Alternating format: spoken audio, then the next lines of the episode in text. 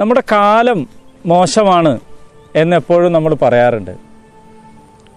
കാലം ശരിയില്ല സമൂഹം ശരിയില്ല ആളുകൾക്കൊന്നൊരു ഉത്തരവാദിത്ത ബോധമില്ല പരസ്പര സഹായമല്ല അല്ലേ കൃത്യനിഷ്ഠതയില്ല എന്നൊക്കെ ഇങ്ങനെ നമ്മൾ പറയാറുണ്ട്.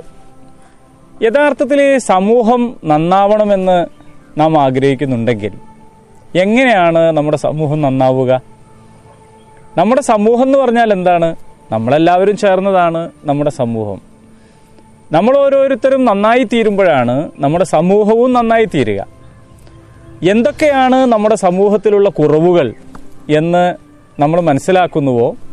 ആ കുറവുകൾ ഇല്ലാതിരിക്കാൻ നമ്മൾ ഓരോരുത്തരും പരിശ്രമിക്കുക എന്നുള്ളതാണ്. കൃത്യനിഷ്ഠതയില്ലായ്മയാണ് നമ്മുടെ സമൂഹത്തിന്റെ പ്രശ്നമായിട്ട് നമ്മൾ കാണുന്നതെങ്കിൽ നമ്മൾ കൃത്യനിഷ്ഠതയുള്ളവരായി തീരുക. സത്യസന്ധതയില്ലാത്തതാണ് സമൂഹത്തിന്റെ പ്രശ്നമെന്ന് നമ്മൾ കാണുന്നുവെങ്കിൽ നാം സത്യസന്ധരായി തീരുക. എന്തൊന്നാണോ നമ്മുടെ സമൂഹത്തിൽ ഇല്ലാത്തത് അത് നമ്മുടെ ജീവിതത്തിൽ ഉണ്ട് എന്ന് ഉറപ്പുവരുത്തുകയാണെങ്കിൽ അത് പ്രചരിപ്പിക്കുകയാണെങ്കിൽ നമ്മുടെ ജീവിതത്തിൽ നിന്ന് മറ്റുള്ളവർക്ക് അത് ലഭിക്കുകയാണെങ്കിൽ നമ്മുടെ സമൂഹം താനേ നന്നായി തീരുന്നത് നമുക്ക് കാണാൻ കഴിയും. എന്താണോ നമ്മുടെ സഹോദരനിൽ നിന്ന് നമ്മൾ പ്രതീക്ഷിക്കുന്നത്?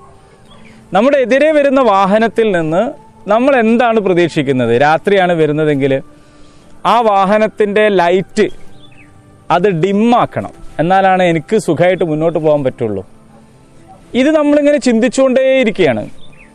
അപ്പോൾ മുൻ എതിരെ വരുന്ന വാഹനത്തിന്റെ ലൈറ്റ് എന്തുകൊണ്ടാണ് ഡിം എന്ന് മാത്രമാണ് നമ്മൾ ചിന്തിക്കുന്നത്. നമ്മളെ വാഹനത്തിന്റെ ലൈറ്റ് അപ്പോഴും ബ്രൈറ്റ് ആയിരിക്കും അപ്പോൾ നമ്മുടെ വാഹനത്തിന്റെ ലൈറ്റ് ഡിം ചെയ്യുകയും മറ്റുള്ളവർക്ക് സൗകര്യം ചെയ്തു കൊടുക്കുകയും ചെയ്യുകയാണെങ്കിൽ നമ്മൾ വാഹനത്തിന് സൈഡ് കൊടുക്കുകയാണെങ്കിൽ നമ്മൾ എതിരെ വരുന്ന വാഹനക്കാരനോട് വളവ് തിരിഞ്ഞ് നിർത്തിയിട്ട് നമ്മൾ ചോദിക്കും എന്താണ് ഹോൺ അടിക്കാത്തത്? എന്ന്.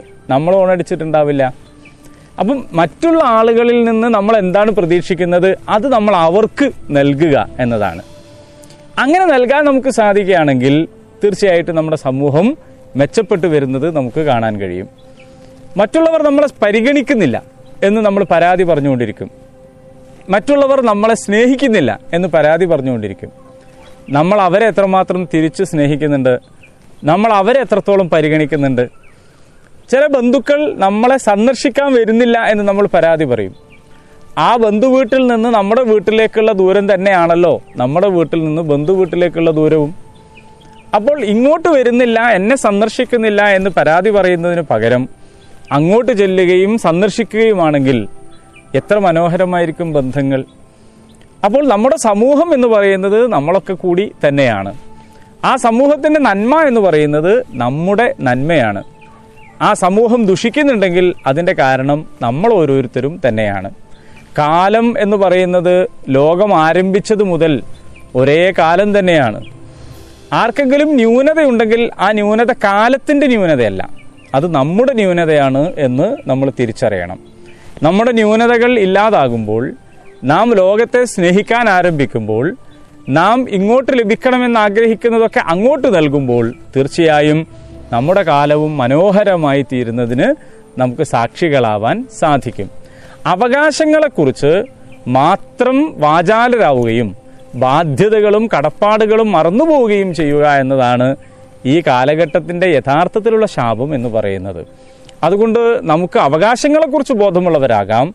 എന്നാൽ നമ്മൾ നമ്മുടെ ബാധ്യതകളും കടപ്പാടുകളും നിർവഹിക്കുകയാണെങ്കിൽ നാം നിർവഹിക്കുന്ന കടപ്പാടുകളും ബാധ്യതകളുമാണ് മറ്റുള്ളവരുടെ അവകാശം എന്ന് തിരിച്ചറിഞ്ഞുകൊണ്ട് പ്രവർത്തിക്കുകയാണെങ്കിൽ നമുക്ക് സ്നേഹമുള്ള സൗഹാർദ്ദമുള്ള ഏറ്റവും സൗന്ദര്യമുള്ള സമ്പന്നമായ ഒരു ലോകത്തെ പണിതുയർത്താൻ സാധിക്കും. എല്ലാവർക്കും സ്നേഹം.